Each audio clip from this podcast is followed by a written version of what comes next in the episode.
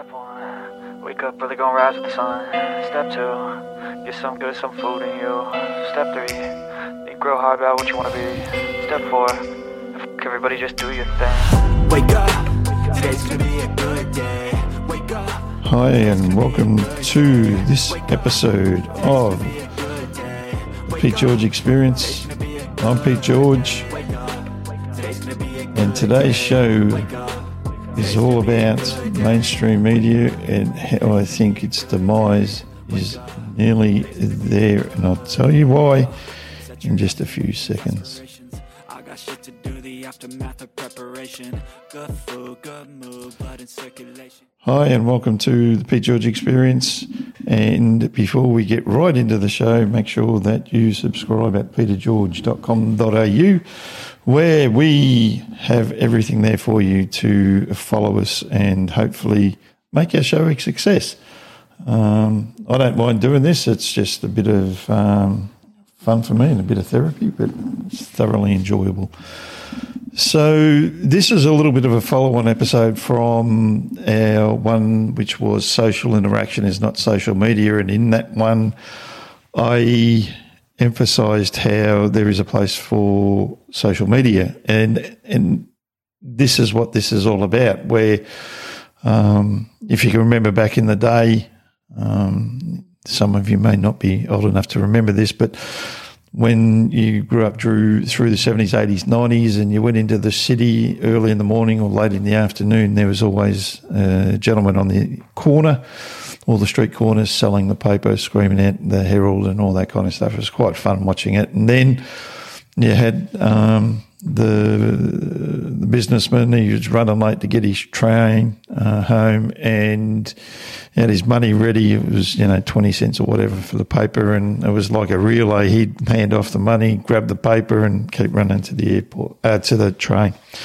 So that was um, that was back then, and over time. Um, readership of newspapers has, has dropped uh, from being one of the major sources of um, of news because most people would miss the six o'clock news. There was no news like it is today, where it's um, you know pretty much taken up every major time slot during the um, during the day. So you, you have it on first thing in the morning, mid morning, lunchtime, mid afternoon, and then at six o'clock. Um, so it just goes to show how little uh, decent program they have during the day, I think, and um, that's where that's at. But the newspaper situation is getting worse each year, and the digital readership isn't being taken up as well. Um, if you go on March 2022 year on year figures, um, hang on a sec, year on year figures, um, newspaper readership is down 7% and the digital readership is only up 2.7% year on year. So there's not a great big push uh, for media, um, as in printed media, the same with magazine sales. Um, and that to me is due to the fact that there's a lot of people now that get their information online. Now, whether that's snippets through um, Facebook or Twitter or wherever, uh, that's where Sorry, folks. They did a um, blast at the quarry near home, and it's got dust in here, and it's quite shitty. But um, and a lot of it also areas where people get um, their news from is Reddit and things like that. So there's a lot of different places where people can get news and information from, and things like um, uh, Instagram and those sort of things is starting to take over, and Facebook uh, to some degree are taking over where the trash mag is what I call the trash magazine. So your your new idea and all of those sort of things are taken. The, the market's been taken from there and gone across to um, those platforms. And one of the the things with um, newspaper media, hang on, I'm going to and all the media platforms. Um, it, it's a it's a huge, huge shift. Um, you know, if you went through the federal election that we had here in Australia, Clive Palmer spent probably 100 million again for no return, but the, it, it props up the, the media, um, you know, the, the, advertising revenue for that. Um, so I've spoken about newspaper readership. Now let's have a look at TV news uh, for something. So here in Australia, if you're listening from around the world, we have five major channels. We've got Channel 7, Channel 9, ABC, uh, Channel 10, and SBS. SBS and ABC are both government run uh, channels. So, um, but when you have a look at the major, there's Channel 7 and Channel 9, they have the, the major um, News Watch, which is around about 800,000 uh, people. And the ABC has 570 and uh, Channel 10 310. So that's viewership per night. Um, and they look at that at the six o'clock newses, which is the main news beat, which most of them go for an hour. Channel 10's at five. They, they have a little bit different. And then, excuse me once again, and then you have um, the magazines dying, and I explained that easy to um, earlier, and the reason that's dying is that people don't want to switch across to digital magazines. They can get a quick snippet of an article um, or follow their favourite uh, magazine person online and, and get the same sort of information from them for that. Um, so, where do I think a lot of people these days are getting their information from. And basically, that's either Facebook, YouTube, or any podcast hosting platforms. So your things like Spotify, Apple Podcasts, Google Podcast, iHeartRadio is becoming more and more popular and one of the dominant players in the podcast cast space. So, so what does that mean for the mainstream media? And to me, that means that means that um, these sort of, as we knew traditional media, that's going to die off. And it's going to die off at a rapid rate. And I've got some numbers here that'll show you why and how it'll be a demise. Bear with me a second. But and having a listen, but let's get into the bit where I go to explain to you how I think mainstream media is going to die off it's going to be a slow death. It's not going to be uh, happening tomorrow or the day after, but it will happen. Now, if you have a look at probably the biggest um, person uh, with the biggest following that talks about everyday things um, and talks to a variety of people, so you've got a mixture of news and you've got a mixture with um, just talk back conversational type um, show, and we have a look at Joe Rogan. Um, a lot of people would have heard about Joe. Um, he's huge in the podcasting world, and the numbers are staggering that he has. So when you have a look at Joe Rogan, uh, when I looked when I was doing the the article, there's a full article about what I'm talking about on petergeorge.com.au, so you can pop over there and, and get that article. But um, he has 12.4 million subscribers, and he puts out a show every day. So Joe's shows are of all people from all different work, walks of life. He uses a lot of his uh, friends from his comedy background. He's had people like Elon Musk, uh, Jordan Peterson, Candace Owens, and the list goes on and on. So he's sort of like the the modern day talk show host. Now with his um, thirty episodes, so an episode each day of the week. Yet he's had over that thirty day period eighty three million views of his show. Now the big thing that he can do that mainstream media can't do is guarantee um, either listeners on his podcast or viewers on his YouTube channel because his podcast numbers are, are, pretty much the same. Now, the difference between his YouTube channel is it's snippets, on his Spotify platform, it's the full show, and the full show normally goes for three hours. So he can, from the way that these things work, tell advertisers that this is the peak of where everybody listens, this is where it falls off, and he can manipulate advertising to get the full benefit. Now, I'd hate to see what he's getting per episode in advertising revenue. We know what he's getting from Spotify, but if he's monetized on YouTube, I've got no idea what he'll be what he'll be getting through that. Now, an obscure one and another comedian um, is uh, comedian actor Russell Brand. Now he does YouTube, he does a podcast, he does a lot of things, um, and he does a lot of things strangely. He's a little bit out there at times, but he has 5.6 million subscribers.